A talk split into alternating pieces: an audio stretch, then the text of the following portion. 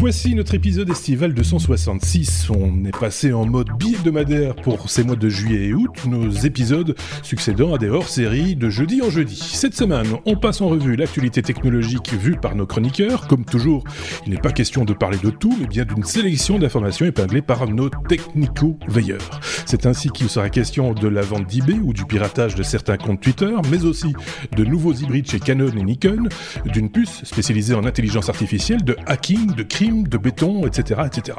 N'hésitez pas à réagir, à partager ou commenter cet épisode. N'oubliez pas de vous abonner si ce n'est pas déjà le cas. Bonne écoute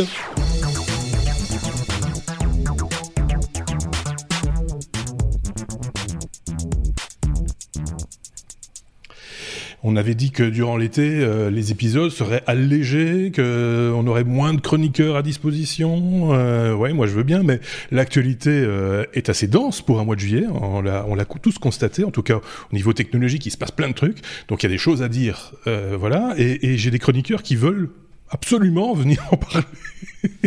D'un côté, la Suisse, représentée par Thierry. Salut Thierry.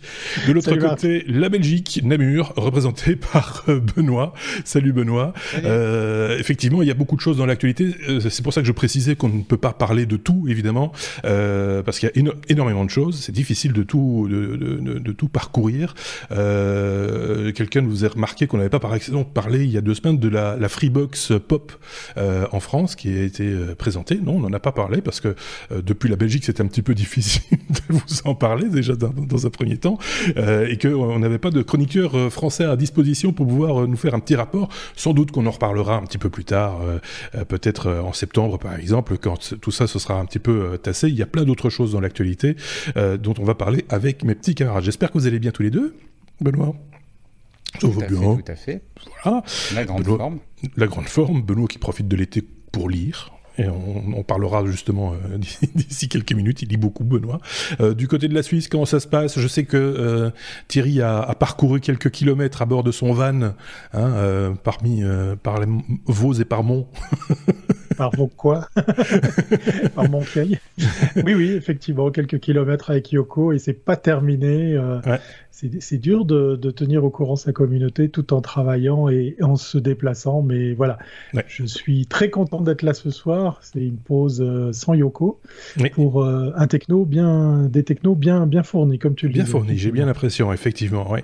Euh, quelques mots et quelques remerciements pour ceux d'entre vous qui ont laissé des commentaires depuis deux semaines maintenant sur les différentes vidéos qu'on vous a proposées. il y a Raphaël Denot, c'est un, un, nouveau venu, je, je n'avais pas encore vu ce, ce, prénom, il a commenté à plusieurs reprises euh, des vidéos. Il semble avoir un peu de retard, euh, ce, jeune homme. Il est en train de rattraper son retard. Il est à l'épisode 234. Courage. Il va encore falloir un petit peu, un petit peu tracer. Encore 22 épisodes pour arriver, non, 32 épisodes pour arriver à, à celui-ci. travail déjà. Hein. Oui, il a fait le plus gros. Euh, le plus, voilà, il lui reste du temps en même temps. Hein, donc, euh, comme, comme on a allégé nous de notre côté, il, il garde, voilà. Euh, on remercie également Maxime euh, Desvaché ainsi que Ingrid Boy, Domlem, Vianney Madeline, JVG, Eric Bourdin, Sombre Papa, David Regaldi, Jax, Xark, qui nous faisait une remarque justement par rapport à la Freebox euh, on le salue. Euh, Virginie, Nicolas Saint-Lay, Saint pardon, euh, Oléastre 57, euh, Wolf voilà, je le dis comme je le dis, euh, ainsi que Battant. Merci à, vous tous d'avoir laissé des commentaires. Il y en a eu d'autres aussi, mais je peux pas tous les citer évidemment. N'hésitez pas, hein, les pouces sur YouTube, les commentaires, etc. Tout ça, ça fait vivre la communauté, ça fait vivre un petit peu le podcast aussi, ça titille les algorithmes comme on dit, et ça nous permet d'être un peu plus vus et, et, et entendus euh, un peu partout. Ce que je vous propose, sans plus attendre, c'est de passer tout de suite à notre abécédaire avec la lettre A comme Apple, euh, neutre en carbone dès 2030. Euh, Benoît, euh, je pensais que c'était déjà un petit peu, enfin que ça allait être plutôt que ça, que la, tendance était déjà à la neutralité carbone. Apparemment, 2030, c'est l'objectif. Alors, t'as pas tort, Marc. Ils sont neutres en carbone pour les, pour les opérations d'Apple. Mais euh, on sait bien qu'Apple euh, sous-traite énormément d'activités. De, de, Une grosse partie de sa, sa, chaîne de valeur en fait est, est sous-traitée puisque c'est il y a, y a, pratiquement plus d'usines Apple. il y a une époque, ils en avaient rouvert une pour faire les Mac Pro, mais je ne sais même pas si elle est toujours ouverte. Et donc là, l'objectif, c'est dans 10 ans d'être neutre en carbone à travers toute la chaîne de valeur, donc y compris chez les sous-traitants, y compris sur les produits. Donc c'est un peu l'étape suivante quelque part de, la, de la promesse qu'ils avaient lancée il y, a, quelques années. Et donc l'idée, c'est de, de relancer un grand plan pour les dix prochaines années avec cinq axes euh, qui ont été identifiés. D'abord des produits qui vont être euh, moins consommateurs de carbone, moins consommateurs d'énergie, en recyclant, en améliorant euh, différents procédés de fabrication. Augmenter l'efficacité énergétique des produits, donc utiliser moins d'énergie pour faire la même chose. Tiens, Apple Silicon peut-être.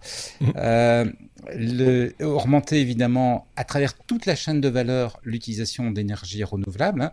Apple aujourd'hui produit 80% de son énergie et achète les 20% d'énergie qui lui manque en, en, énergie verte, mais ça c'est pour leurs opérations. Mhm. Donc là l'idée c'est de pouvoir le faire également pour les euh, pour l'énergie euh, de leurs de leurs sous-traitants, les usines de leurs sous-traitants, etc. Euh, Qu'est-ce qu'on a encore? On a l'amélioration des, des, procédés et des matériaux en, en, utilisant par exemple, Apple utilise beaucoup d'aluminium qui peut être assez consommateur en énergie et donc en carbone pour être produit. Et donc, ils, travaillent à mettre en place de, de, nouveaux matériaux qui vont être plus efficaces. Et enfin, euh, euh investir dans la, les, les, forêts, etc., pour réduire, pour recapturer du carbone qui aurait été libéré euh, par, les, par d'autres activités.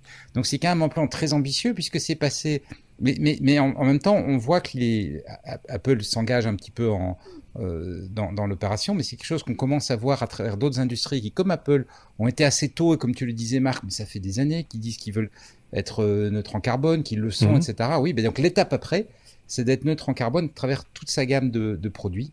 Et, et, pour la petite euh, histoire, l'étape encore après, mais, mais ça, ça viendra sans doute un petit peu plus tard, c'est d'être neutre à travers la durée de vie des produits. Donc là, là, ils ne sont pas encore sur ce niveau d'engagement, mais c'est quand même un, un, un, gros, fort, important et bel engagement euh, qu'Apple prend ici. Moi, je me rappelle, il y a quelques années, maintenant, ils ont engagé une directrice hein, qui, a fait un peu de, on va le dire comme ça, de greenwashing. Le terme est un petit peu péjoratif, euh, mais, c'était le but hein, aussi, parce qu'il y avait beaucoup de critiques aussi sur la composition de certains objets euh, produits par Apple. Je pense au, Chrome, je pense dans les dans les écrans, des choses comme ça, et que euh, voilà, du, coup, on, l'a vu, et même dans certains rapports de, Greenpeace, si je ne dis pas de bêtises, Apple est relativement bien placé par rapport à l'éthique et, à l'éthique écologique euh, également. Je ne sais pas si euh, Thierry avait un commentaire à, ajouter par rapport à ça.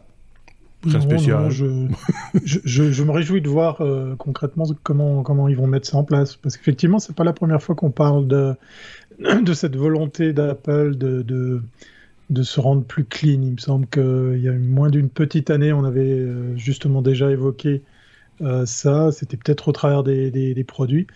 Euh, non, ça me fait juste penser à la WDC qui, a, qui a eu lieu en faux live. Oui. Euh, c'est fou le nombre de gens qui réalisent que tout compte fait, euh, le non présentiel, ça peut être pratique et c'est peut-être aussi plus écolo, je sais pas. Tu n'as pas besoin de faire des, déplacer autant de gens pour simplement voir quelque chose que tu peux regarder en ligne.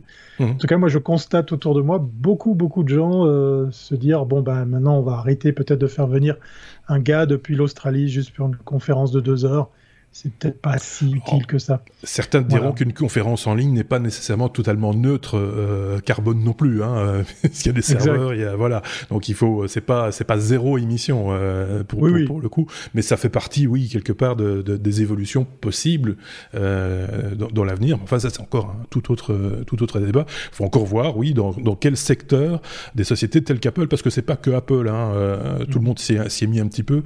dans quel secteur ils vont pouvoir investir pour contrebalancer le, leur, pression, leur pression et leur empreinte écologique qui, qui, voilà ils ont une activité donc ils vont pas pouvoir la réduire à zéro donc il va falloir compenser et dans quel secteur ils vont pouvoir aller compenser euh, cette, cette, cette empreinte écologique Benoît ce qui est intéressant dans, la, dans ce genre de choses, c'est qu'il faut bien voir qu'il y a une progression en fait. Hein.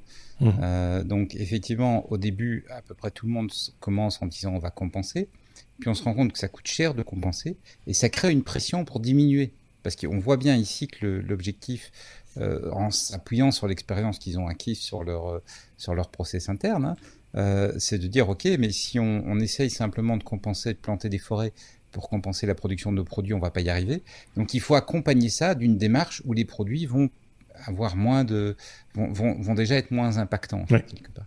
Faut être sur tous les fronts. Quoi. Petit à petit, on peut espérer. Voilà, c'est ça. Le, le, fait de, de mettre un, un coût, un effort sur mmh. euh, sur la, la diminution, ben ça entraîne forcément que du coup on se dit oui mais attends, ceci qui coûtait cher, euh, on ne l'aurait pas fait parce que ça nous coûtait de l'argent, ben maintenant en fait ça nous permet d'économiser telle action carbone et donc brusquement ça devient très intéressant. Ouais, ouais. Affaire à suivre, comme dans, tous les cas, en tout cas, dès qu'il y a une annonce euh, qui va dans ce sens-là, euh, nous on s'en fait l'écho parce que c'est voilà, c'est même si effectivement il y, a, de la com derrière aussi, mais je pense qu'il y a aussi des actes. Hein, maintenant, euh, on peut plus passer à côté. Et quand on voit que certaines entreprises, dont je ne citerai pas le nom, ne jouent pas le jeu et en tout cas ne font pas montre d'une certaine clarté dans leurs activités, dans les là où ils vont chercher les matériaux, comment ils sont, enfin, côté éthique, on va dire de, de la production, bah, je pense qu'à un moment donné c'est vous qui faites la différence en faisant des choix au moment de l'achat. Euh, par exemple aussi, hein, vous avez, euh, vous avez des moyens de, rétorsion, de pression euh, également de cette manière-là. On passe à la suite. Passons à la suite. La lettre B comme béton. euh, alors c'est pas neuf comme info, mais, euh, on en parle de plus en plus. Euh, on imprime maintenant des maisons euh, avec des espèces d'énormes imprimantes 3D Thierry. et tu, voulais en parler aujourd'hui. Pourquoi? Parce que je suis devenu un spécialiste du béton, en tout cas celui qu'on utilise pour l'impression 3D parce qu'effectivement, dans la veille technologique opérée par, euh, par tous nos collègues des technos, j'ai vu passer une info qui parlait effectivement d'une société belge qui imprime des maisons en béton. Et, et il fallait que je vous parle d'une boîte suisse qui fait presque la même chose. En fait, en fait, voilà, dans les périples que j'ai eu euh, l'occasion de, de, vivre avec Yoko à la rencontre d'une dizaine d'entrepreneurs euh, d'innovants, en fait, effectivement, euh, de, personnes qui ont, euh, on va dire, réinventé l'industrie, celle qu'on appelle l'industrie 4.0. J'ai fait connaissance avec une start-up suisse qui, elle aussi, est dans l'impression 3D, dans l'impression à base de béton. Sauf que, eh bien, j'ai appris quelque chose. On vous découvre maintenant à, à l'image la grosse différence. Alors certes, il y a un robot, certes, il y a de l'intelligence artificielle, il y a de la programmation, il y a effectivement beaucoup, beaucoup d'informatique. Mais ce qu'on voit à l'image, eh bien, c'est euh, probablement le méchant concurrent à, à ces fameux robots qu'on a vus euh, tout d'abord en Chine, qui, qui imprimaient effectivement mmh. des maisons euh, en béton, parce que j'ai appris la grosse différence qu'il y avait entre ces deux systèmes. On voit à l'écran le, le, résultat tout lisse, tout beau, tout propre. Ouais. C'est qu'en fait, le système relaté dans la news là en Belgique, mais mais on pense tout de suite aussi à ces imprimantes euh, chinoises qui nous impriment une maison. On a vu ça aussi aux États-Unis. C'est ce qu'on appelle du béton vibré, c'est-à-dire on le secoue et on le laisse couler. Voilà pourquoi, effectivement, euh, ce qu'on voit très souvent, les murs sont composés en zigzag puisqu'on on fait couler le béton pour ainsi euh, euh, l'amasser et euh, le, fait, euh, le faire prendre pour qu'il puisse ainsi constituer des murs, des parois et, et, une maison. La grosse différence avec la technologie de chez nos amis Mobot pour Mobile Robot, -hmm. eh bien en fait c'est du béton pulsé, c'est du béton qui est qui est, qui est craché, qui est projeté, qui est, euh, ouais. projeté voilà exactement ouais. le, le, terme adéquat, et euh, on lui confère, voilà, on lui confère effectivement une, une meilleure solidité, une meilleure prise, et puis euh, pour la petite histoire, ce système permet justement de faire du béton armé. J'ai été épaté parce que j'ai rencontré des, des, passionnés du béton et je ne pouvais pas vous ne pas vous parler de, de, cette technologie au, au regard de, de, la news qu'on a pu voir dans, dans nos flux de, veille d'actualité technologique. Voilà. Oui, alors rien de nouveau, oui et non. Je oui, pense qu'il y a, y a, quand même une belle concurrence qui est en train de se marquer euh, pour, le, pour la petite histoire, mais je vous laisserai me poser des questions parce que je vous sens euh, très très demandeur de savoir plus sur ce, cette technologie de béton à base de béton. Eh bien en fait, euh, il y, a, y, a, un élément de poids et là je vais rejoindre euh, le, sujet de, tout à l'heure de Benoît, c'est qu'on est dans une super efficacité en matière d'usage de matières premières, que ce soit le béton lui-même, l'eau, les mélanges, on est dans une efficience vraiment euh, bluffante puisqu'on va consommer que ce dont on a besoin pour euh, construire ces pièces. À, à, l'heure d'aujourd'hui, eh ben, effectivement, ce sont des pièces sur mesure, mais le système permet n'importe quel type d'application. Ici, euh, enfin, je veux pas minimiser, mais, mais euh, on, était quand même face à une construction d'un bâtiment euh, en Belgique. Hein, C'était ça l'annonce. c'est véritablement quelque chose d'habitable avec des aménagements, etc. On voit ici, enfin, ceux qui ont l'image constateront qu'il y a encore le portique avec le, le, la partie qui supporte, on va dire la buse. Hein, quand, quand, on utilise une imprimante 3D, c'est cette partie mm-hmm. qui projette donc de, normalement de, un, plastique. Ici, c'est du béton, mais il y a tout un portique qui, qui est autour de, de, ce bâtiment. Alors, bah, un énorme bâtiment, hein, mais enfin quand même, je pense quelques quelques dizaines de mètres carrés quand même, hein, euh, sur deux étages. Donc euh, voilà, c'est quand même un, beau morceau. Alors que nos amis suisses euh, fabriquent des, des, des, parpaings, en gros, enfin des grands parpaings, mais, enfin c'est pas tout à fait la même technologie en, termes de de, de, projection. Ça, tu l'as dit, mais mais on, on est sur des, des structures, j'ai l'impression plus petites, alors qui vont sans doute composer quelque chose de plus grand in fine. Mais, euh, mais ici, euh, voilà, c'est euh, pour ceux qui n'ont pas l'image, je, vous l'explique, c'est un espèce de bras, le, même de, genre de robot qu'on pourrait avoir dans une usine de voitures. Oui, ça c'est du, ça, du standard. Le robot n'a pas n'a pas beaucoup d'importance. Oui, c'est ça. Voilà. N'importe quelle technologie. L'innovation, elle est, elle est au niveau du, du système de projection de, ça, voilà, de béton donc, oui, alors je te donne entièrement raison. Effectivement, on n'est pas du tout dans les mêmes, euh, les mêmes tailles d'applications. Et en fait, euh, Agnès Petit, qui est aux commandes de cette startup, m'a expliqué quelque chose de, de bluffant. C'est qu'ils ont des clients. Et oui, parce ah qu'effectivement, il n'y a pas tout le monde qui est prêt à acheter une maison. Ça ne veut pas dire qu'ils vont, ils vont jamais faire de maison. Mais là, en l'occurrence, euh, les pièces qu'on peut voir sur, sur leur site internet, ce sont des commandes. On a toutes sortes de clients que je peux malheureusement pas citer, mais, mais c'est devenu euh, très très sérieux pour eux parce qu'effectivement ils sont en pleine euh, étape de, de R&D, mais ils ont carrément euh, enclenché le, le, business puisqu'ils vendent une pièce comme comme celle qu'on voit dans, dans, dans leurs vidéos. C'est à peine 15 minutes d'impression, oui, là ça. où il faudrait plusieurs heures et, et des moules et, et, une manutention un peu complexe. Et force est de constater que ben eux ils se ils se frottent les mains, ils sont ils sont vraiment heureux parce que ils sont dans, une phase montante, ils ont des clients et ils ont des, des commandes à plus en finir. Là où peut-être la maison imprimée en 3D, on n'est peut-être pas tous prêts à, à passer au porte-monnaie ou à faire confiance à cette technologie pour se faire construire euh, une habitation. On est plus ici euh, avec euh, MobBot, c'est ça, hein, MobBot, euh, sur, sur, sur, sur des, des, pièces modulaires, hein, euh, quelque part, euh, des, des, des, chemins de câbles, des, euh, sans doute aussi des systèmes d'égouttage et des choses qui, qui, peuvent être construits à façon en atelier par un robot. voilà, c'est intéressant, c'est impressionnant hein, comme machine. Moi, je trouve ça assez, assez bluffant. Donc voilà, je sais pas si Benoît a une remarque. Je sais que l'architecture intéresse Benoît et le design de manière générale. Donc j'imagine que là, on fait des formes un peu inhabituelles en architecture aussi. Ça peut avoir un intérêt aussi, non?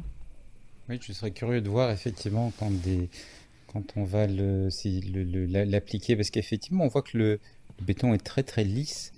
Euh, oui, c'est ça, c'est ça une des forces de ce système. Visite, Où, tu as l'architecte qui s'était particulièrement impliqué dans la, dans la, mise en œuvre du, du béton, parce qu'il y, y, a visiblement alors je suis pas du tout un spécialiste, mais il y a visiblement des techniques qui, qui permettent d'avoir des bétons extrêmement lisses, que du coup on peut laisser visibles, mhm. qui vont participer à l'esthétique du bâtiment, par opposition à, à, des choses qui sont destinées à être couvertes, par exemple. Parce que, oui, parce, que, esthétiquement, c'est pas très joli. Quand on voyait les maisons construites, euh, alors il y avait la méthode chinoise, euh, c'est également la méthode, la méthode qui était utilisée en Belgique. On voit les couches, hein, les strates euh, de béton, et quand on a fait une pause parce qu'il a fallu faire revenir du, du, béton, etc. Donc il y a des arrêts, etc. Ça peut avoir un intérêt esthétique à un moment donné. Enfin, ça peut être un parti pris euh, artistique, même si on, si, si, on, si on veut. Mais, euh, mais bon, c'est quand même pas méga top. Et euh, enfin voilà, ça fait un peu maison de Hobbit, quoi. À un moment donné, hein. tous ces murs ronds et, et, et ces portes ovales. Ça, ça fait un peu penser à ça, quoi.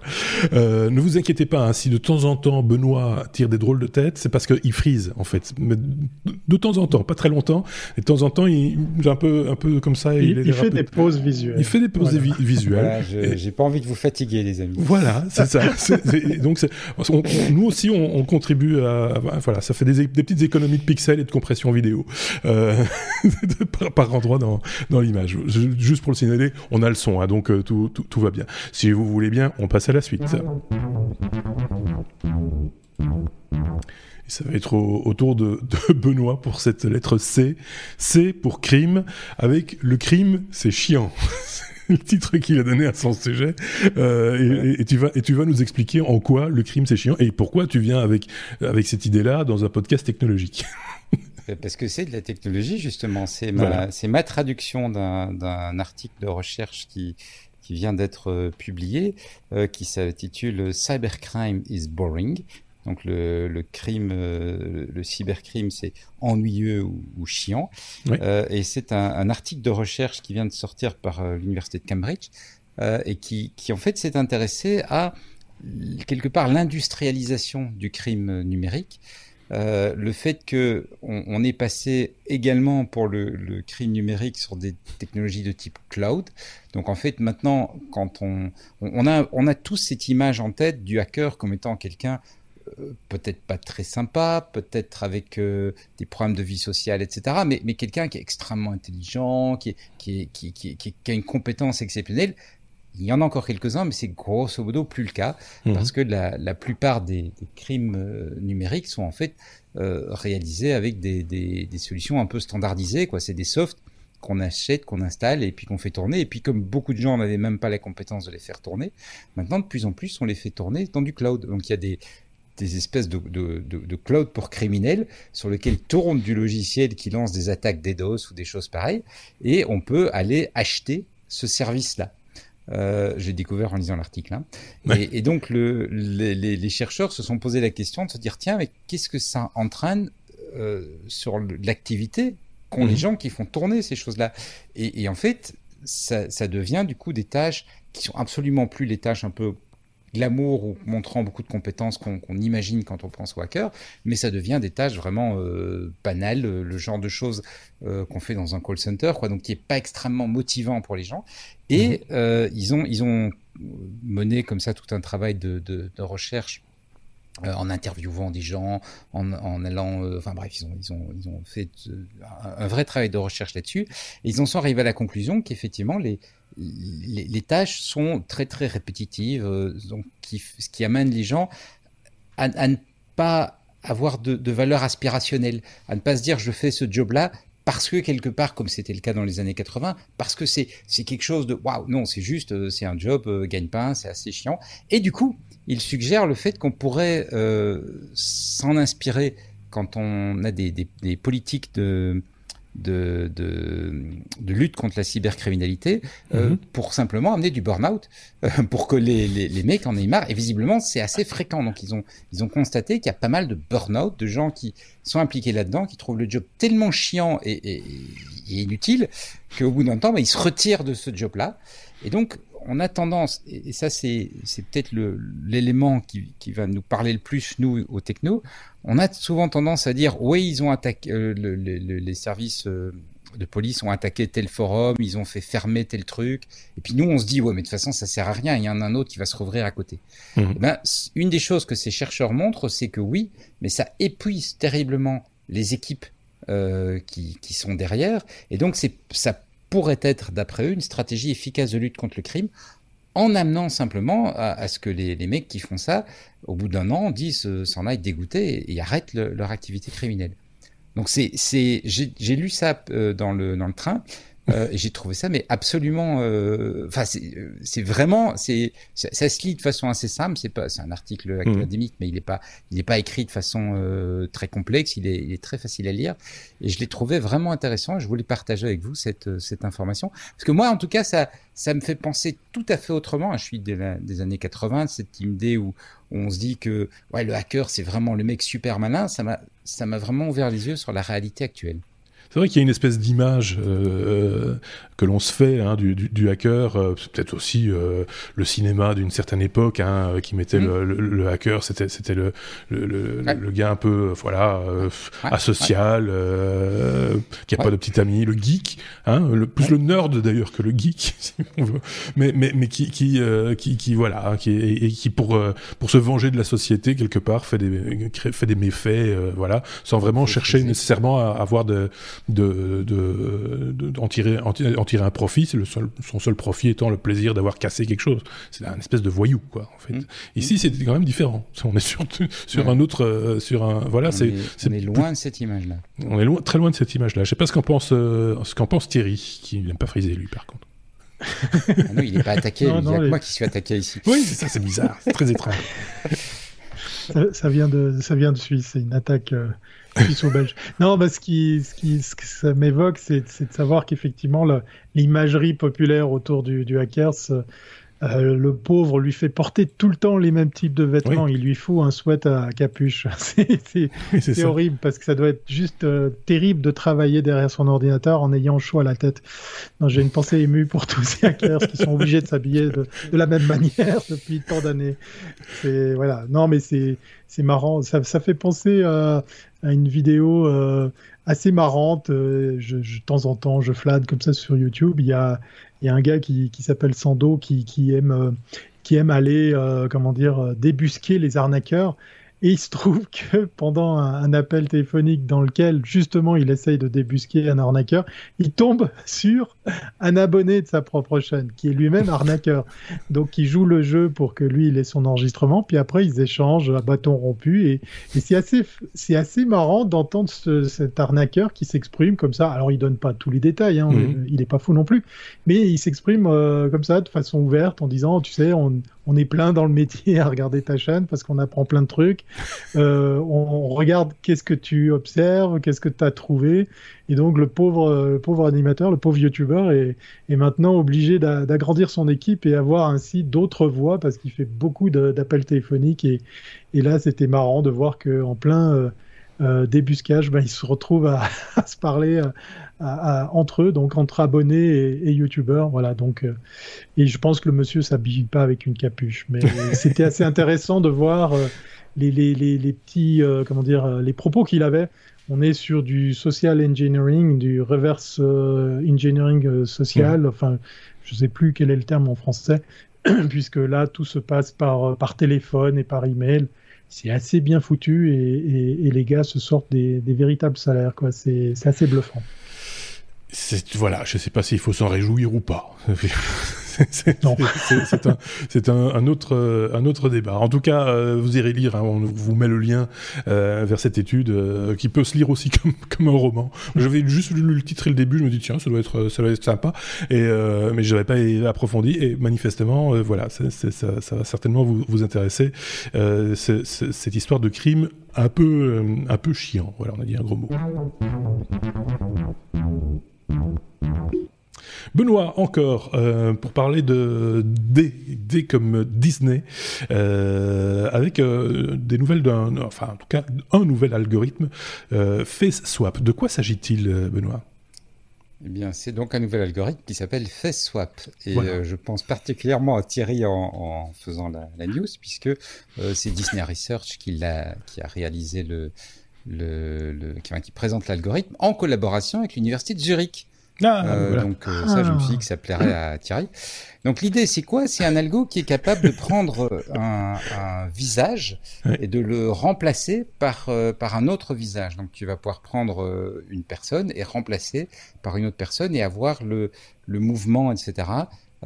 qui va qui va coller en fait, tu vois, au, à, ce que, ce que la personne a, filmé, à ce que la personne dit, etc.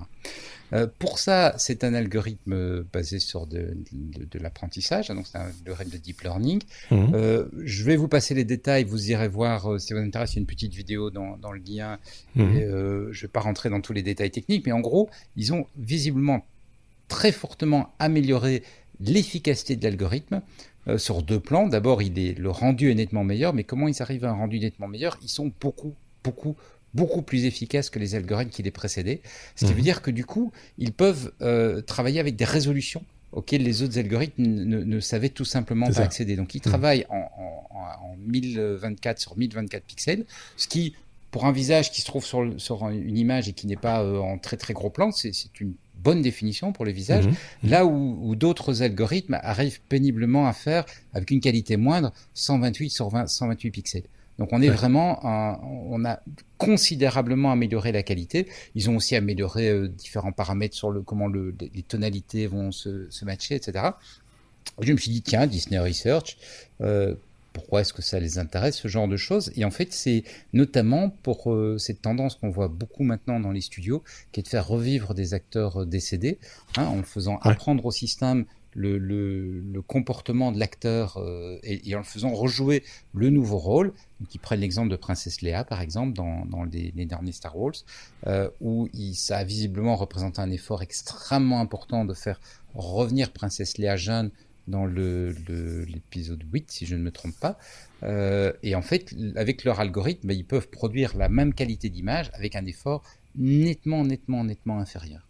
Et donc un coût nettement, nettement, nettement inférieur. Donc ça veut dire qu'on peut s'attendre à voir euh, beaucoup plus encore que ce qu'on voit maintenant, peut-être d'acteurs qui sont rajeunis, euh, qui sont euh, ramenés à la vie, etc., etc.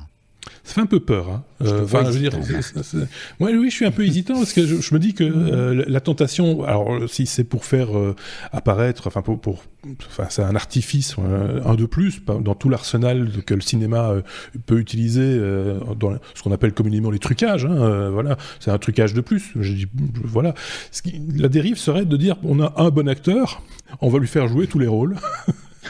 Euh, hein, euh, voilà, donc euh, ça, va nous faire faire des économies quelque part en, termes d'acteurs. Ça, je, trouverais ça quand même un petit peu dommage quand même. Donc voilà, j'ai un peu peur de, ce qu'on pourrait en faire dans de mauvaises mains, comme toute technologie, tu me diras. Hein, ça c'est clair qu'on on, peut comme ça torturer toutes les technologies existantes pour en faire du bien et du mal. Euh, donc euh, voilà.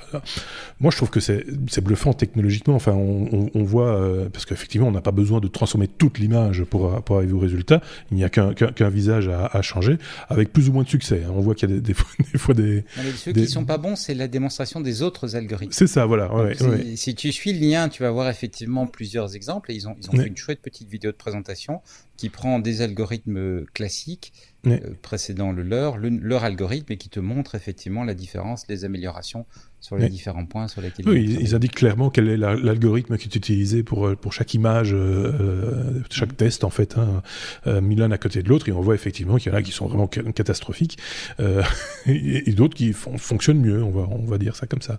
Donc euh, voilà, donc euh, moi je trouve ça, enfin voilà, d'un point de vue technique, euh, je trouve ça génial, d'un point de vue éthique, j'y mets des guillemets, euh, attention danger, quoi, parce qu'on pourrait faire parler n'importe qui pour faire dire n'importe quoi, et comme les gens ont tendance à croire ce qu'ils voient, euh, il y a quand même un, risque. Je sais pas ce qu'en pense euh, Thierry, je le voyais faire une moue dubitative aussi. Oui, oui, oui, je, suis un petit peu du, même avis que toi.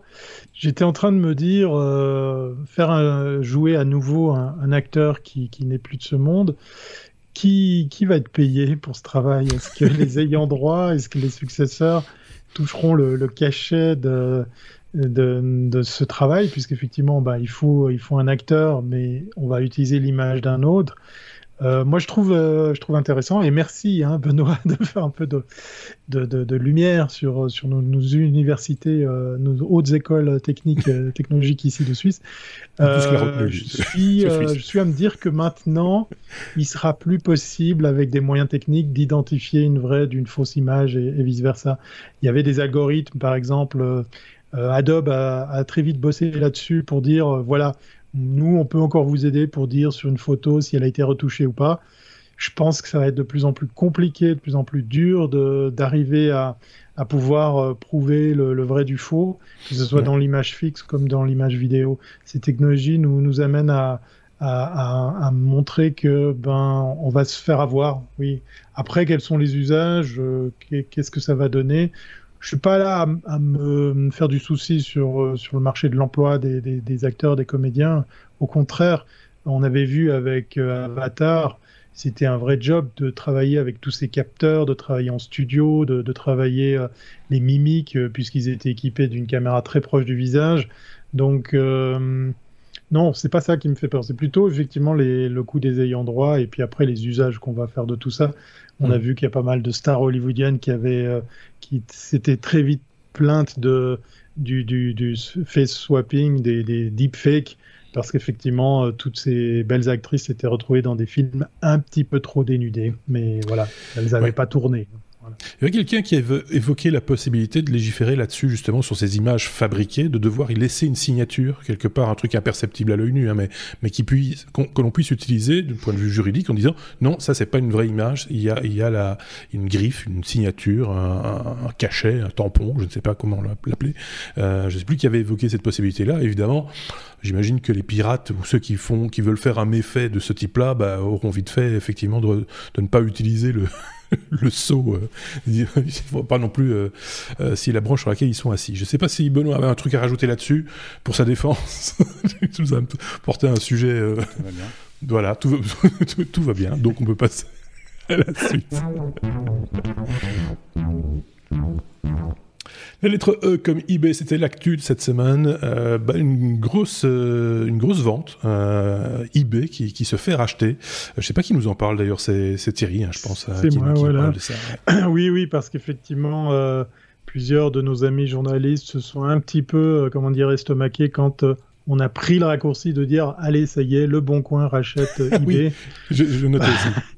il fallait un petit peu remettre euh, l'église au milieu du village parce que euh, le bon coin eBay, ça sentait le, méchant, euh, la méchante fake news c'est presque ça, parce qu'effectivement, Le Bon Coin, comme j'ai la liste sous les yeux, on a, on a Le Bon Coin, l'Argus, le Dénicheur, une flopée de, sites français font partie en fait d'un groupe bien plus gros que, le site du Bon Coin, qui est une référence en France. Je n'ai mhm. pas la chance de l'utiliser parce qu'effectivement, je suis pas sur le bon territoire. Mais tout ça, c'est sous l'égide, sous le, sous la, la, la, la, la, la, la gould de Adevinta, euh, si ça se prononce comme ça, qui, euh, ça y est, se lance sur euh, une opération d'achat qui a, a priori est, est confirmée, puisqu'effectivement, il, y a, il y a déjà eu un, un accord euh, qui a effectivement déjà des, des sommes qui ont été, euh, qui ont été déjà balancées sur le rachat de eBay Classified Group, donc euh, le fameux site de, de, de, petites annonces et de vente euh, aux enchères que l'on connaît, qui, a, qui, avait déjà aussi changé de main hein, dans toute l'histoire de eBay, ça, ça n'arrête pas.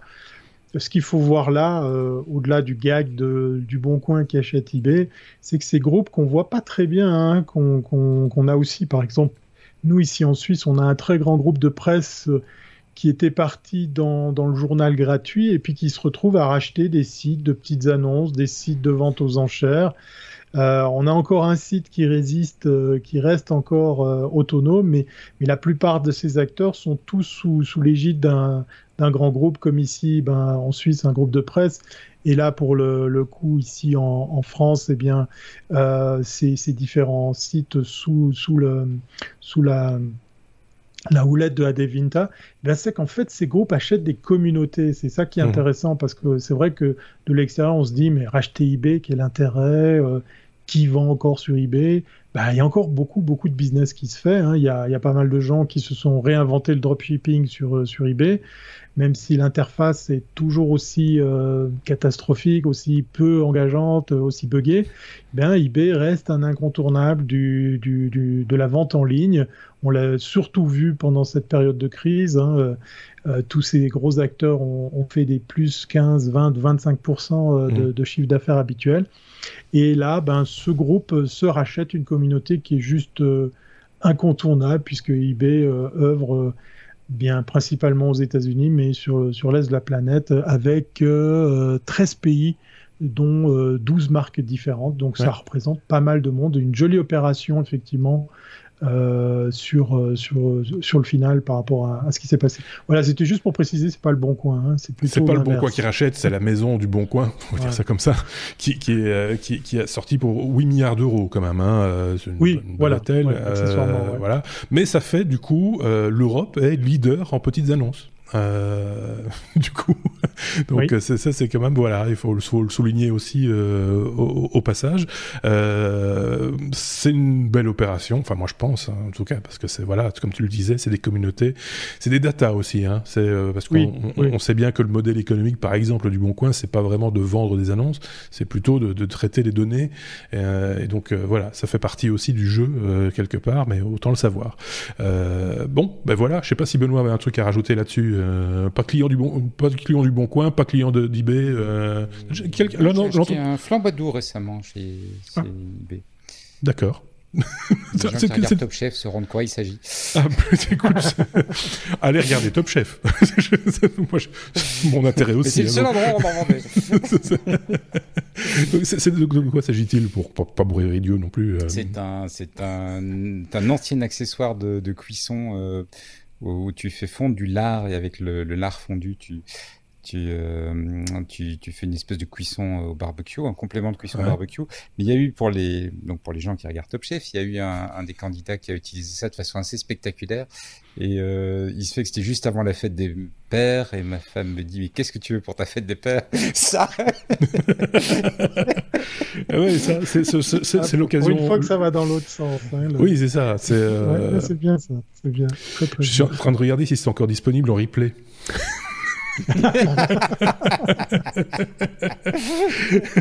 non, sans, sans, sans, sans, rire, parce que voilà. Oui, oui, c'est, oui, autant, autant, euh, oui je, je, suis en train de regarder, je ne peux pas vous montrer l'image, mais, mais effectivement, il y a encore, euh, il y a encore quelques, si pas l'intégralité, en tout cas, euh, ce qu'on appelle des snacks, donc des extraits euh, des émissions sont encore disponibles en replay. Vous tapez Top Chef dans votre moteur de recherche favori et vous le trouverez probablement. Voilà, c'est tout ce que je peux dire en l'occurrence. Euh, bon, ben merci beaucoup pour ce détail. Toi, tu as déjà acheté des trucs chez euh, eBay, euh, enfin sur, via eBay, je vais envie de dire. Aussi, oui, oui, oui, je suis, obligé, de reconnaître que, que c'est un bon complément à, nos boutiques euh, chinoises. Alors, on trouve des produits chinois maintenant de plus en plus sur eBay, mais on a encore le vendeur particulier. Moi-même, je me suis retrouvé à vendre parce que j'essaye des fois de faire un peu de place dans, dans toute mon électronique et informatique. Et je suis toujours épaté de savoir que ben, ce que je vends peut partir jusqu'en Australie ou à l'autre bout de la planète. Euh, ce que je regrette, mais ça c'est depuis, depuis, le début de eBay, hein, c'est l'interface, c'est l'ergonomie de ce site qui est vraiment catastrophique. Mais en même temps, je crois qu'ils s'en foutent parce qu'il y, y, a un tel volume d'affaires que voilà. Et puis en plus, pour euh, ce qui gâche encore plus le plaisir, euh, nous en Suisse, mais on est dépendant de eBay Allemagne. Mhm. Donc euh, voilà, si ah on veut surfer en français, ben, euh, on va sur eBay France et puis bien évidemment on n'a pas le même achalandage parce qu'il y a en plus la séparation des marchés.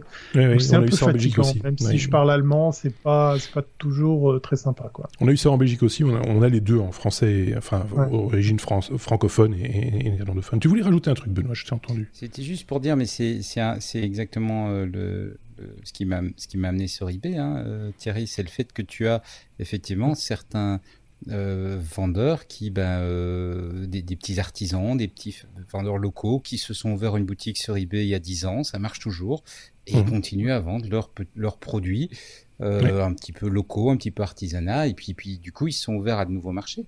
Et en fait c'est vrai que l'interface est pas très moderne, mais elle est fonctionnelle. Ça, fonctionne. Ça leur permet de faire des ventes, ils ont une communauté, donc pourquoi voudrais-tu qu'ils aillent voir ailleurs? C'est vrai qu'on on, en avait parlé il n'y a pas tellement longtemps, mais justement avec le confinement, etc., comment, comment certains commerçants pouvaient s'en sortir. On avait trouvé pas exceptionnel, mais euh, pas idiote non plus l'idée d'un marketplace sur Facebook, par exemple, et des choses comme ça. On avait un peu évacué cette idée de euh, d'eBay, hein, parce que finalement, euh, comme quoi, on est peut-être pas non plus les pays qui sont le plus dans, dans lesquels il y a un taux de pénétration d'eBay le plus important, mais, euh, mais finalement c'est vrai que ça reste aussi une possibilité de, de, de, vente en ligne sans avoir de compétences particulières en, en euh, technologiques, de pouvoir s'y lancer, euh, euh, voilà, de manière assez efficace et sans, sans grands frais quoi. Donc voilà, autant le savoir. Et puis et puis c'est européen maintenant. Je tiens à rajouter. Exactement. Benoît, I comme euh, iMac. Qu'est-ce donc euh, euh, cette histoire de, d'iMac Benoît. Un institut de recherche belge qui vient ah. de présenter une puce destinée aux, réseaux neuronaux, destinée à faire des calculs très efficaces en matière d'intelligence artificielle et surtout consommant beaucoup, beaucoup moins d'énergie parce qu'on y revient. Et ça devient vraiment une tendance forte, baisser la consommation d'énergie. Euh, pour baisser la consommation d'énergie, euh, avec deux, deux contextes, le, le, diminuer dans les data centers ou ici, pour pouvoir la baisser suffisamment, pouvoir déporter euh, la, la, logique d'un de, algorithme d'intelligence artificielle, euh, non plus dans, sur un serveur, mais pouvoir le déporter euh, sur, sur, des, sur des petits devices euh, qui vont pas nécessairement être un, ordinateur, mais qui vont vraiment être des petits devices qu'on va rendre intelligents. Alors, le, la news est, intéressante parce que donc c'est un institut de recherche. Ils sont associés avec euh, un fondeur euh, Global Foundry pour faire un produit de démonstration, donc un produit qui peut être vendu, euh, qui est intégré dans, un, dans une solution, et donc qu'on qu va pouvoir acheter. Et ce qui est très intéressant dans leur démarche, c'est que ils, ils, ont vraiment conçu une puce qui est optimisée pour l'intelligence artificielle. Le, un des problèmes qu'on a dans l'intelligence artificielle, c'est qu'on consomme énormément de données et on va faire des calculs assez simples sur ces données, ce qui est à mmh. peu près l'inverse de ce qu'on fait avec un ordinateur classique qui fait beaucoup de calculs sur relativement peu de données en schématisant. Donc l'architecture von Neumann, qui est l'architecture qui, de, de, pratiquement nos, toutes nos machines, euh, elle, elle, est optimisée plutôt pour faire beaucoup de calculs sur un petit sous-ensemble de données pour ça que quand on, on, doit traiter de plus en plus de données, on a commencé à mettre des mémoires caches dans les processeurs pour qu'ils aillent mmh. de moins en moins souvent accéder à la mémoire, ouais. parce que l'accès à la mémoire est en fait très coûteux. Et le, le, le de la même façon qu'on l'a vu avec les GPU, où on a mis de la, la, mémoire très accélérée pour que ça aille plus vite, ben, on a un peu le même phénomène avec les, les réseaux neuronaux. Il faut que le calcul se fasse au plus près de la mémoire. Et donc ce qu'ils ont inventé, c'est une solution où le calcul se fait directement dans la RAM. Donc il n'y a mmh. pas un processeur qui fait le calcul, le calcul se fait dans la RAM. Mais évidemment, pour pouvoir distribuer l'unité de calcul comme ça, ils, ils, ont dû simplifier les choses. C'est un calcul analogique, donc c'est un calcul beaucoup moins précis que ce qu'on va faire quand on le fait au niveau du processeur. Mais c'est pas grave, parce que pour un réseau neuronal, ça te donne quand même la, la, même prédictabilité, donc ça te donne les mêmes résultats. Donc c'est vraiment quelque chose qui a été pensé en tenant compte des caractéristiques de, de la manière dont les, les algorithmes d'intelligence artificielle fonctionnent. Et ça euh, donne une petite pièce de silicone euh, qui, va, euh, qui va permettre d'exécuter comme ça ce type d'algo de façon beaucoup, beaucoup, beaucoup moins consommatrice en énergie. On en est à quel stade? C'est un projet ou c'est quelque chose qui va être opérationnel euh, ou c'est pur de la théorie pure ou Non, non, c'est pas de la théorie pure, c'est un produit euh, un vrai produit. Donc, euh, ça, alors c'est une puce, hein, donc c'est pas un, oui. c'est pas un produit que tu vas pouvoir acheter demain. -hmm. C'est un produit qui est vendu à des fabricants de hardware. Euh, ce qu'ils ont proposé ici, c'est la, la, la, première version de la puce, donc c'est les démonstrateurs. C'est ce que quand on est euh, fabricant hardware, on s'achète en se disant je veux, je veux comprendre comment ça fonctionne, je veux voir comment ça. ça fonctionne, avant après de passer une commande d'une puce qui va vraiment être adaptée exactement à mes besoins. Donc c'est la, la première étape de la commercialisation de ce type de produit. Là, ce qui vise maintenant, c'est pas toi, c'est pas moi, c'est pas Thierry, c'est des gens qui vont euh, concevoir des produits, qui vont tester ces puces-là, qui vont se dire bah oui, ça me permet de faire ceci, donc je vais l'intégrer dans mon produit. Donc dans un deuxième temps, je vais commander une puce finalisée et puis je vais sortir le, le, produit commercialisé grand public qui là arrivera peut-être d'ici un an. Voilà, on a des idées en Belgique aussi. Mais bien sûr. voilà, il faut, faut... pétrole, on a des idées. Exactement, mais il faut. Enfin, si, il y en a du pétrole. Il y a des stations-service dans tous les coins. Je peux te dire qu'il y a du pétrole. euh... mais, mais, mais voilà, c'est important de le dire aussi, de, de voilà, de, de, de, de, le faire savoir euh, par la même occasion. iMake, c'est belge. ça me fait rire le nom quand même. Il faut, faut pas exagérer. Oui, mais oui. c'est voilà, mais euh, c'est un petit peu ça aussi. Euh... Tu, tu, sais qu'on a, on a envoyé un, dans l'espace Thierry un satellite qui s'appelle Hein. donc c'est pour te dire, euh, ceux qui aiment la bière pour comprendre mon oui, avis. Mais oui, oui, j'avais tout de suite fait le voilà. lien. Donc c'est ça. Dès qu'on a, a une découverte en Belgique, il faut qu'on lui donne un nom un peu spécial, soit un nom de bière, soit un, soit un truc comme ça. Enfin, voilà, c'est comme ça. C'est notre côté, euh, notre, notre, côté belge, tout simplement. On passe à la suite. H comme... Oula, je perds ma voix. Hackers, euh, Thierry. Euh, quand les hackers se, font hacker, euh, c'est intéressant aussi, quelque part. Oui, oui, oui. Et puis c'est peut-être un autre titre que j'aurais dû utiliser, c'est quand les hackers se mettent à faire des tutos parce que euh, on parlait avant effectivement du burn-out, du travail répétitif, euh, des, pirates informatiques, des hackers. Mais euh, tout ce petit monde, il doit apprendre à, manipuler ces, outils, à utiliser les, techniques et, autres astuces pour pirater, par exemple, des ordinateurs. Et c'est l'équipe de cybersécurité d'IBM, elle se fait appeler l'IBM X-Force tout un, label, voilà, euh, qui euh, sont tombés il y a, quelques jours, hein, c'est tout frais comme info, ils sont tombés sur une de ces fameuses vidéos de tutoriels de hackers iraniens. Donc euh, déjà le truc amusant c'est que ben voilà euh, on apprend que les hackers ben c'est c'est un internaute comme les autres hein, il, il, compulse des vidéos sur internet il écoute peut-être les podcasts euh, de, des technos. Il il se comment il se documente hein, il se renseigne il s'informe en ligne. Mais il est aussi lui-même générateur producteur de contenu puisque la, la vidéo dont fait mention IBM est une vidéo assez longue hein, qui montre en fait, par le biais de capture d'écran, comment euh, pirater euh, des comptes euh, de chez Yahoo et de chez Google, je crois, sauf erreur, sur bien plusieurs étapes, plusieurs manips à faire.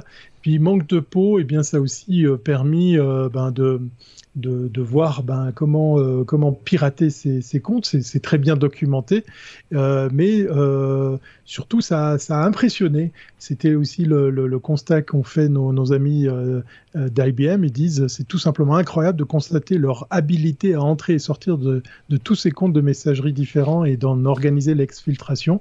Donc il y a une espèce de forme de respect même même si euh, dans l'absolu c'est un peu c'est un peu bête pour nos copains iraniens puisqu'effectivement ils se sont euh, euh, fait prendre la main dans le sac. Voilà, c'était simplement pour vous dire que il n'est pas nécessaire, chers amis futurs hackers, d'aller sur le darknet pour trouver tout ça, puisqu'effectivement, sauf erreur, c'était une vidéo YouTube qui était non référencée, sur laquelle tout ça était, était posté. Et je pense que euh, comme l'a dit un de mes amis internautes euh, au Canada, on trouve euh, des tonnes de films sur YouTube. Hein, il suffit de bien chercher. Alors, je vous incite pas au piratage, attention, mais il y a, y a, des films qui sont tombés dans le dans le dans le droit dans le dans le domaine public dans le voilà domaine public, mais mais malheureusement à côté de ça, ben il y a il y a des petits malins qui qui copient euh, des œuvres et qui les mettent à disposition. Je suis toujours épaté de savoir qu'elles sont là à disposition, qu'elles sont relativement euh, facilement accessibles. Quand on sait euh, à quel point les algorithmes de, de YouTube sont sont efficaces pour identifier justement des choses sur lesquels on n'a pas forcément les droits. Je pense euh, à l'environnement sonore, à la musique ou ce genre de choses. Je suis toujours épaté de savoir qu'est-ce qui peut encore traîner sur, euh, sur YouTube. Voilà, c'était une petite news sympa pour vous dire que, ben oui, euh, en Iran, les hackers ben, utilisent les moyens modernes de communication. Bien sûr. Quand tu vis dans un pays sous embargo depuis autant de temps, tu développes à un certain moment quelques habilités qui, qui, te permettent de sortir de l'ordinaire, on va dire. exactement. Euh, c'est un peu voilà, c'est un petit peu le résultat aussi. Euh, je sais pas ce qu'en pense Benoît. Euh, bah, oui, non, c'est intéressant, effectivement. Je, suppose que ça va aussi donner quelques informations aux, équipes de Google et de Yahoo pour renforcer un petit peu la, sécurité de leur système. Peut-être. Oui, c'est vrai. C'est vrai parce qu'on ne parle pas trop des techniques utilisées, on parle de phishing, hein, il y a deux trois, deux, trois pistes, mais on n'a pas ces cinq heures de vidéo résumées pour nous dire exactement comment il faut faire. Mais ça a l'air assez simple, donc ça fait un peu peur quand même aussi. Affaire à suivre ou pas euh, ça reste, ça reste exactement, à voir. exactement. On était les lettres P comme photo. Bah oui, quand Benoît est dans le coin, forcément, on parle soit cuisine, soit architecture, soit photo. c'est souvent comme ça avec, euh, avec, Benoît. Euh, D'autant qu'il y a eu des annonces hein, ces, ces, derniers temps euh, en matière d'appareils de, de, photo. Euh, deux nouveaux hybrides chez Canon, par exemple. Voilà, et un nouveau chez Nikon, parce que les, les, sorties sont, sont un petit peu se suivent et, mhm. et ne se ressemblent pas. Euh, Canon qui avait attaqué le marché de l'hybride avec des, des, modèles qui étaient plutôt bas de gamme, le, enfin moyen de gamme on va dire, mmh. euh, le, le, R et le RP, donc étaient des boîtiers qui se voulaient relativement à bon prix. Bah, on se disait c'est quand même un petit peu surprenant, ils, ils, vont quand même à un moment arriver avec des boîtiers un petit peu plus haut de gamme, surtout qu'ils avaient sorti des objectifs qui étaient plutôt haut de gamme. Donc c'était un petit peu surprenant l'espèce de mismatch entre les deux. Et voilà, les, boîtiers plus haut de gamme qu'on attendait pour les Jeux Olympiques de Tokyo, mais les Jeux Olympiques vont prendre un petit peu de retard, euh, viennent de sortir, le R5 et le R6.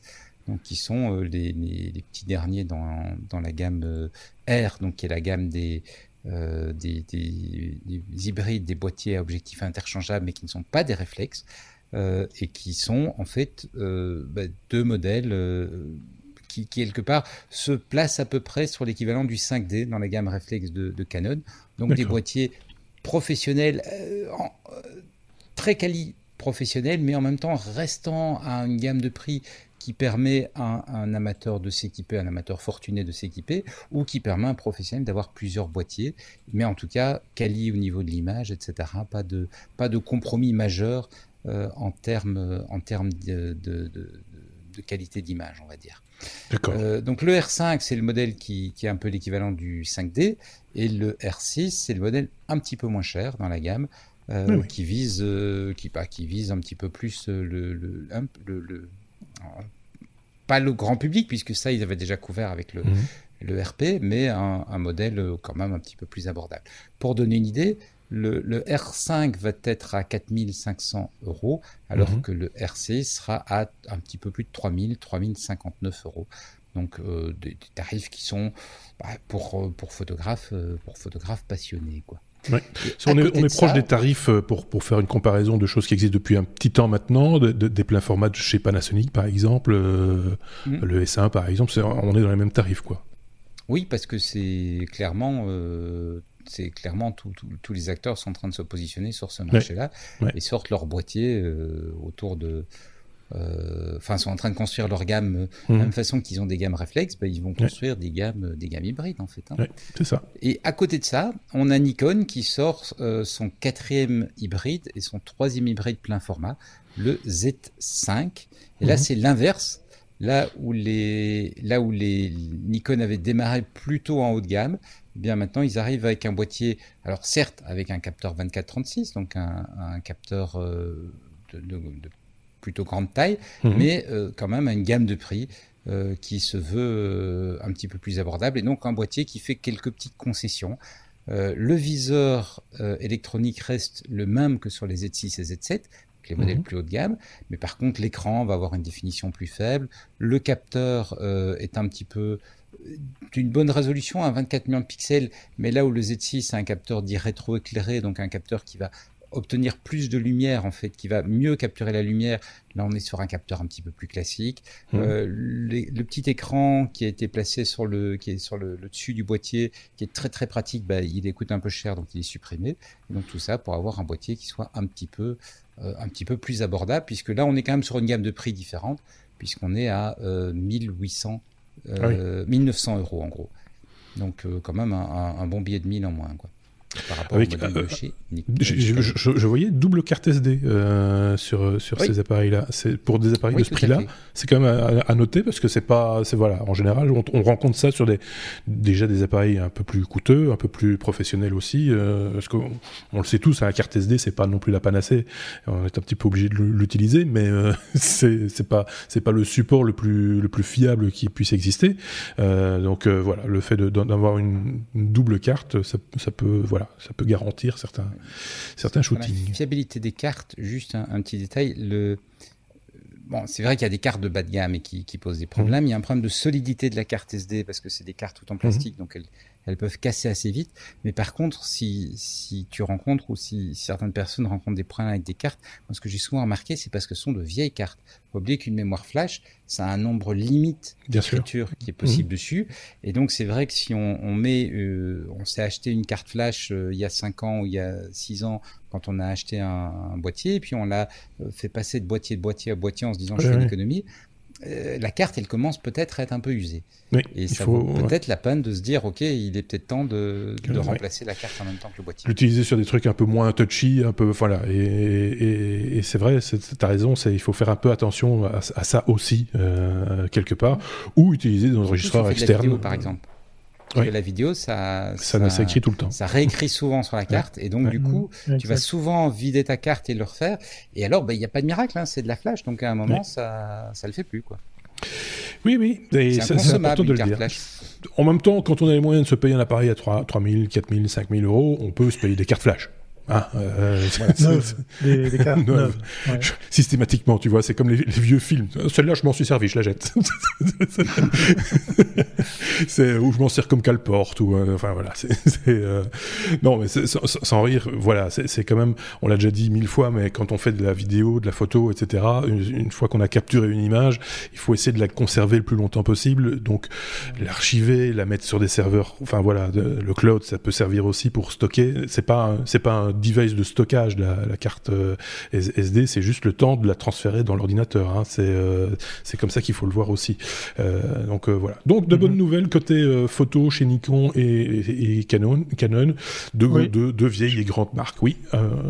Je, veux, je veux profiter de remercier notre ami Benoît pour trois raisons parce que ce, ce soir il a, enfin aujourd'hui dans ce, ce numéro de, des technos, il a parlé de la Suisse, il a parlé un petit peu de, de green euh, et d'économie et puis, euh, puis, ce genre de choses. Puis il a parlé de photos et je ne résiste pas à l'envie de te parler peut-être de quelque chose que tu connais. Si je te dis Benoît, I'm back.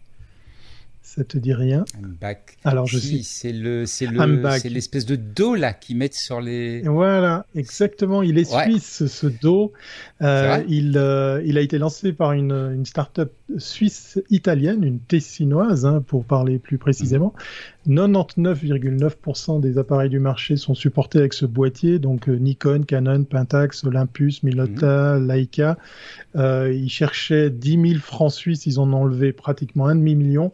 Et le Hamback euh, est en train de cartonner, ils ont déjà vendu 2000 pièces et ça va faire plaisir à plus d'un. Ça me fait envie de ressortir mes, mes, vieux boîtiers, puisqu'effectivement, ce, ce dos vient sur un boîtier euh, euh, analogique et le transforme en numérique. Ils ont même poussé le vis à mettre euh, une entrée micro. Et en gros, ben voilà, vous pouvez faire de la récup et du recyclage de vos anciens boîtiers photo, puisque vous pouvez le transformer en numérique. C'est juste bluffant. Euh, j'ai plus euh, le positionnement de prix de, de ce genre d'appareil. On peut faire du RAW, on peut faire du JPEG. Euh, et puis, bien évidemment, il y a un petit écran tactile qui vient avec le truc. C'est juste bluffant. C'est une super bonne idée et ça donne envie de ressortir des vieux boîtiers pour le coup. Et donc, il est financé là, le projet euh, back Oui, oui. Alors plus que plus que financé, ça y est. Euh, à ce jour, 2000 pièces ont déjà été commandées et seront livrées avant la fin de l'année. Et euh, bah, ça continue puisque euh, leur campagne ils avaient juste un petit objectif de 10 000 francs et ils ont, ils ont quasiment un demi-million qui, qui, qui, est rentré en, caisse sur leur Indiegogo. C'est vraiment euh, le carton.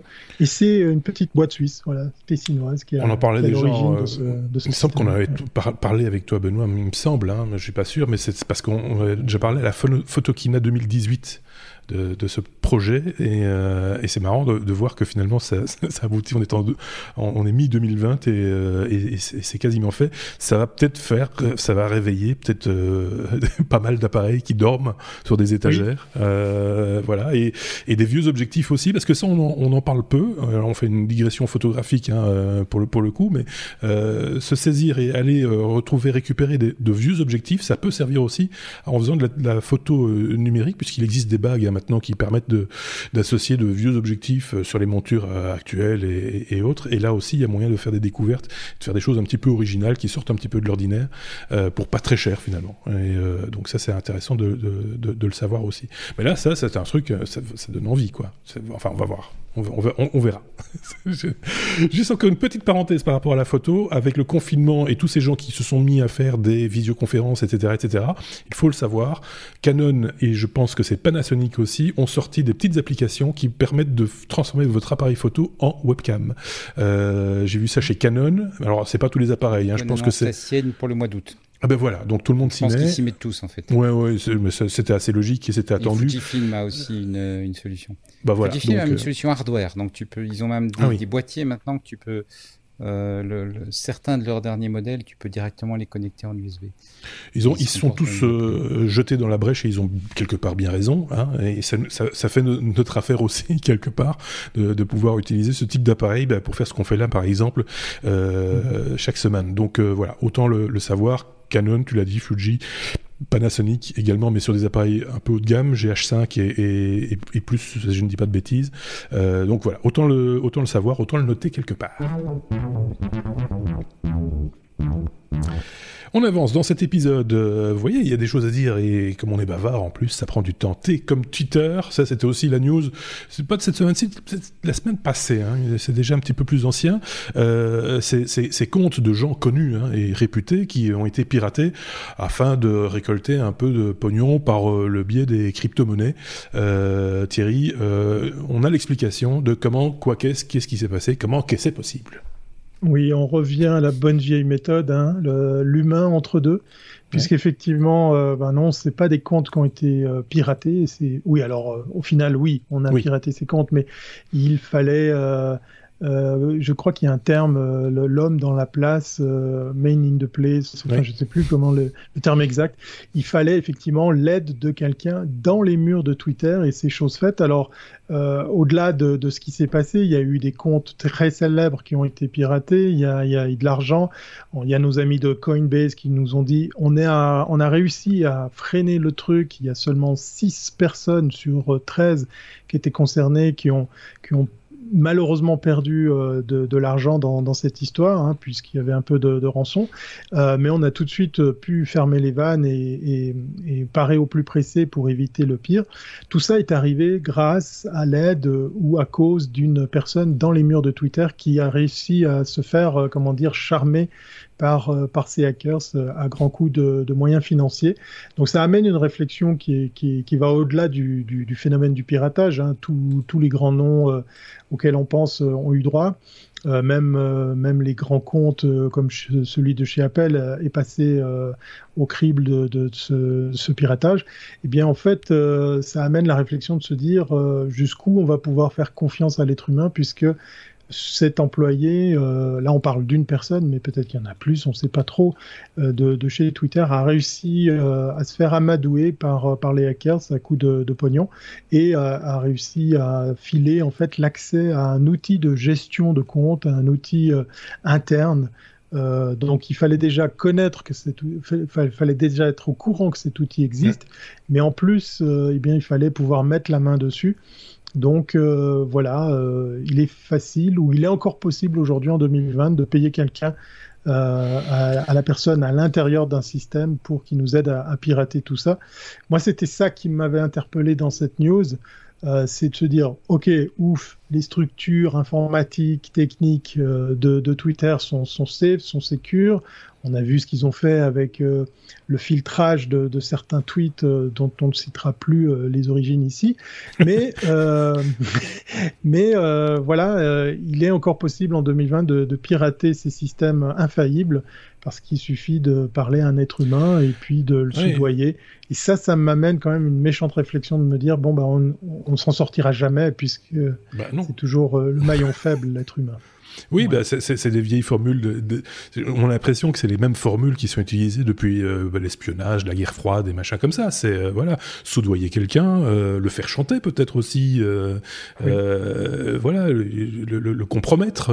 voilà, ce sont toutes des méthodes qui ont été utilisées pour pour obtenir des informations et qui sont sans doute encore utilisées aujourd'hui. La preuve, mais pour pour à d'autres à d'autres d'autres fins quoi. C'est dire c'est sans doute la solution la plus, la plus simple quelque part que de chercher euh, à, voilà, c'est euh, ça, ça, fonctionne aussi comme ça, euh, simplement en, marchant dans, dans, dans, les pas de ceux qui nous ont précédés d'une autre manière. je sais pas ce que tu en penses, Benoît, mais on a tous lu des romans d'espionnage et, on a, et ça ne surprend plus, quoi. bah non, comme tu dis, Marc. C'est voilà, c'est voilà, c'est euh, mais, mais c'est marrant que ce soit. Alors après, ça étonne parce que on voudrait bien que ce soit informatique, hein, on voudrait bien que ce soit très technologique, très compliqué, machin, etc. Parce qu'on est déformé, tout simplement. Euh, alors que c'est des fois tellement simple d'obtenir un renseignement euh, en, en, soudoyant quelqu'un ou on lui, simplement même en lui payant un bon repas ou une petite amie, euh, enfin, euh, que, sais-je. donc, euh, donc voilà. en train de dévoiler toutes les astuces qu'il faut dire. Ah ouais, mais c'est écoutez, mais les, bibliothèques en sont pleines de ces astuces. oui, voilà, j'allais dire. Non, sans rire, ces astuces, vous les trouvez maintenant, enfin, parce qu'on a l'impression que quand on lit un livre d'histoire ou un roman qui se passe durant la guerre froide, etc., que tout ça, on peut le dévoiler maintenant parce que finalement c'était le passé, c'est fini, machin, etc. C'est des méthodes de travail pour plein de gens. Hein. Euh, si, vous avez, envie d'apprendre les méthodes de travail de, d'antan, je vous parle des, années 50-60, je vous invite à aller voir une série qu'on trouve sur Netflix qui est une coprode faite avec Arte qui euh, paye pas de mine, mais qui est, qui est vraiment très très prenante, qui est vraiment passionnante. Ça s'appelle Au service de la France. Ah oui. Euh, ah, le décor, l'ambiance, les costumes et, la cigarette omniprésente, hein, puisqu'elle était, elle était là dans, ces années, font qu'on s'y croit. On s'y croirait et puis on, est plongé dans ces années et c'est les, c'est les aventures d'agents secrets français. C'est mm. à mourir de rire, c'est très fin, c'est très bien fait. Allez voir, ça s'appelle Au service de la France c'est délicieux. oui, enfin, c'est pas non plus en se mettant à fumer des clubs que, vous allez arriver à pirater quoi que ce soit. Pardon, euh, Benoît? C'est par le même scénariste que Rio ne répond plus. ah oui, d'accord. Euh, ah, voilà pourquoi. C'est un peu ce côté. Euh, décalé. Un peu ce côté décalé, avec beaucoup d'autodérision. Euh, ce qui, sans vouloir vexer personne, n'est pas souvent présent dans le cinéma français. Et c'est euh, c'est très très bien fait. C'est une très belle série, effectivement. Voilà. On parle de tout. J'ai quelques collègues français à qui je l'ai conseillé qui ont adoré. on parle de tout chez, chez les on parle de tout chez les technos, de cuisine, de photos, de cinéma. C'est la vie. La techno, c'est la vie. C'est la vie. Les, techno, voilà, c'est ça, c'est la vie, c'est ça. Qu'est-ce que vous voulez? C'est ça. On parlait visioconférence, tiens, la lettre Z comme Zoom, on parle encore de Zoom. Je pense que c'est euh, la lettre qui est revenue le plus souvent durant euh, les trois ou quatre mois qui viennent de passer, euh, parce qu'on a régulièrement parlé de Zoom, mais pas quand bien, il faut bien le, reconnaître. Il faut dire que tout le monde s'est précipité sur cette application qui, on le répète une fois de plus, fonctionne très bien. C'est bien étudié, c'est bien pensé, c'est tout ce qu'on veut, mais c'est quand même une grosse passoire euh, à donner et à information sur les gens qui l'utilisent, et c'est ça qu'on reproche à, Zoom souvent. Zoom euh, se met au hardware, euh, Thierry. Oui, tout à fait. On va faire très court, hein. je ne vais pas non plus les encenser avec cette news, même, même si on pourrait quand même parler de leur euh, succès notable d'être passé de 10 millions à 300 millions d'utilisateurs avec la crise du Covid. Hein. ça, mm. c'est la réalité du terrain. Système tellement simple, tellement facile à installer, tellement pratique qu'il a mm. été adopté par, euh, par plus d'un, mais aussi interdit par beaucoup d'États, d'organisations et de sociétés, puisqu'effectivement, c'est pas non plus la panacée côté sécurité. Mais la news que je vais traiter de façon très très courte m'a fait méchamment sourire. C'est que Zoom sort un hardware et en fait un système. Euh, est-ce que c'est un écran, une tablette, un ordinateur? Vous appellerez ça comme vous voulez. Ça vaut quand même 600 dollars pour pouvoir simplement faire du Zoom. Donc euh, voilà, on aurait pu euh, faire un oui mais non avec ça parce que je ne comprends pas l'intérêt de dédier un appareil. Euh, est-ce que c'est une stratégie qui annonce après derrière des devices On l'a vu avec Skype, euh, avec mhm. certaines caméras, certains écrans connectés. Euh, mais avec l'avantage, c'est que cette technologie, celle de Skype, peut venir s'immiscer, s'intégrer dans des systèmes existants.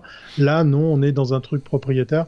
Alors moi, je ne vais pas dépenser les 600 dollars pour m'acheter cet écran, puisqu'effectivement, je pense qu'il y a bien plus que de quoi faire du zoom dedans. Mais là, c'est mon côté mauvaise langue qui me fait dire ça. Ceci dit, je vais, je vais, je vais être un peu l'avocat du diable sur le coup. C'est, euh, euh, tout le monde n'a pas envie de faire de l'informatique. Je mets des guillemets hein, quand on dit faire de l'informatique, c'est dire euh, prendre un ordinateur, installer une application, brancher une caméra, un micro, etc., etc. Tout le monde n'a pas envie de faire ça. Tout le monde n'a pas le temps de le faire.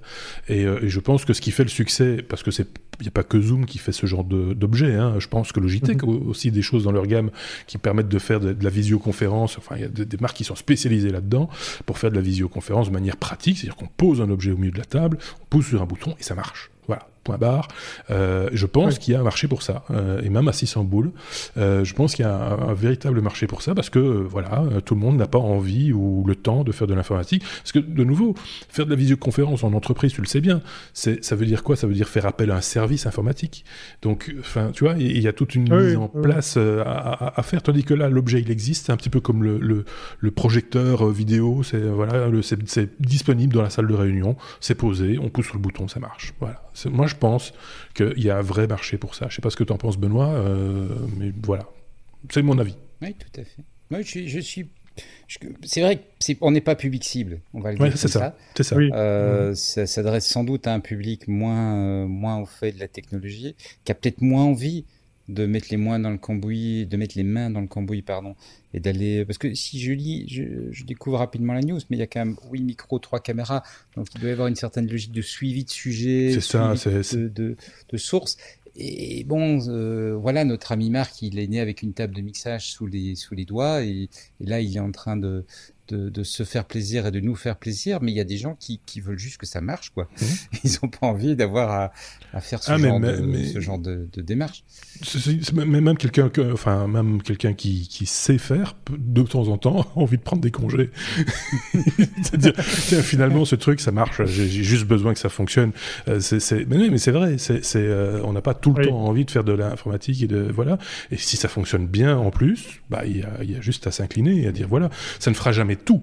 Hein, on est d'accord, tu feras pas une émission, tu feras pas un podcast euh, des technos avec euh, avec cet outil, mais tu feras certainement, peut-être, en tout cas je l'espère pour eux, de très très bonnes conférences ou réunions euh, entre collègues qui ne peuvent pas être au même endroit au même moment pour toutes les toutes les raisons qu'on connaît aujourd'hui, et que ça va faciliter les choses, que ça va être plus fluide, plus agréable à faire, qu'on se posera pas la question euh, dix mille fois de savoir est-ce que vous m'entendez, est-ce que machin, etc.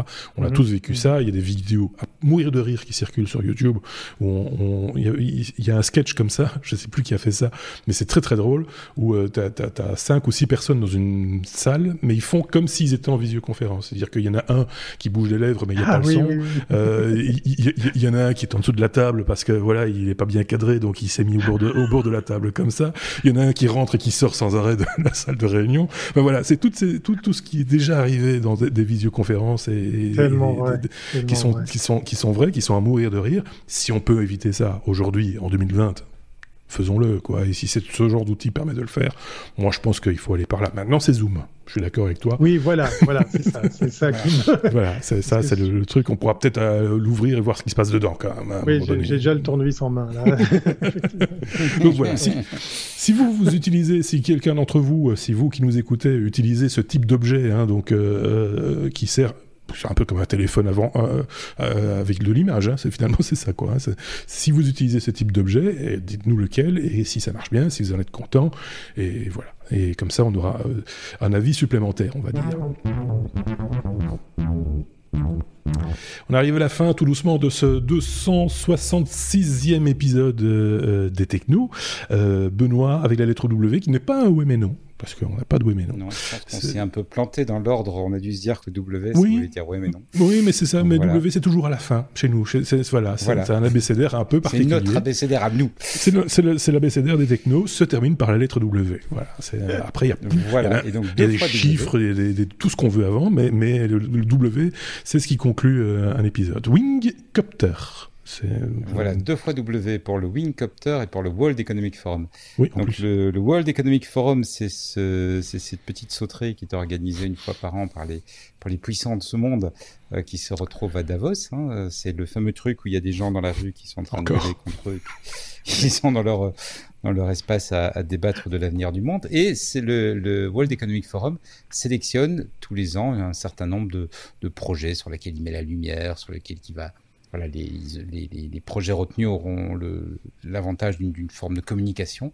Euh, mhm. Et en l'occurrence, ici, ils ont retenu la société Wingcopter qui, qui, produit un drone, et c'est un drone dans une thématique qu'on a déjà abordée plusieurs fois sur les technos, c'est-à-dire le drone pour faire des livraisons. Euh, et le, leur idée qui est assez originale, c'est une société allemande, leur idée qui est assez originale, c'est d'avoir un drone qui décolle comme un drone ou comme un hélicoptère, donc qui décolle à la verticale, et puis ensuite qui va replier euh, certaines de ses pales pour voir euh, voler après comme un avion, donc avec euh, des ailes qui vont assurer une certaine portance. Le truc peut quand même se démonter pour voir se, déplacer assez rapidement. Ils ont un partenariat privilégié avec UPS pour justement travailler sur de la sur de la livraison. Ils sont également utilisés dans, dans certains pays d'Afrique pour livrer des, vaccins, des choses pareilles. Mhm. Et donc l'idée, bah, c'est, euh, je vais pas la faire longue non plus, hein, mais enfin, c'est un, drone qui se révèle plus économique en, consommation d'énergie et donc qui va pouvoir du coup voler sur de plus grandes distances euh, avec une charge quand même relativement importante pour assurer des livraisons. Voilà, voilà. Eh bien, c'est une bonne nouvelle. Enfin, ça, ça, quand, euh, quand, ça peut servir à mettre dans la lumière des bonnes idées, euh, autant que ça serve. Hein. Je veux dire, on va pas s'en priver non plus. Euh, je parle du World Economic Forum, la sauterie comme tu l'appelais. C'est où Davos encore? En Suisse. c'est un hommage suisse en fait, cet, cet épisode. C'était un piège de venir ce soir. C'était écrit. Vrai, ça n'arrive jamais à, Aurélien en France, par exemple. C'est vrai qu'on ne le chambre jamais, lui. bon, ben voilà, on est arrivé au bout de cet épisode euh, des, euh, des technos. Euh, Qu'est-ce qui va se passer? La semaine prochaine, forcément pas d'épisode, hein, puisque voilà, on, fait une semaine sur deux. La semaine prochaine, il y aura un hors-série. On parlera de drones, justement, de drones un petit peu particuliers. on parlera de compétition, de vitesse, de trucs, de machines un petit peu particulières quand même, qui filent à plus de 200 km/h. Voilà. Et donc on parlera de ça dans un hors-série la, semaine prochaine. Et puis la semaine d'après, donc dans deux semaines, épisode 260. Euh, merci beaucoup euh, Benoît, merci beaucoup Thierry, merci à vous d'avoir écouté cet épisode. N'hésitez pas à le commenter, n'hésitez pas à le partager, les pouces, les étoiles, tout ça, euh, tout ça est le bienvenu évidemment. Passez un bel été une fois de plus et, profitez-en un, maximum, hein, tant que faire se peut. À très bientôt. Salut.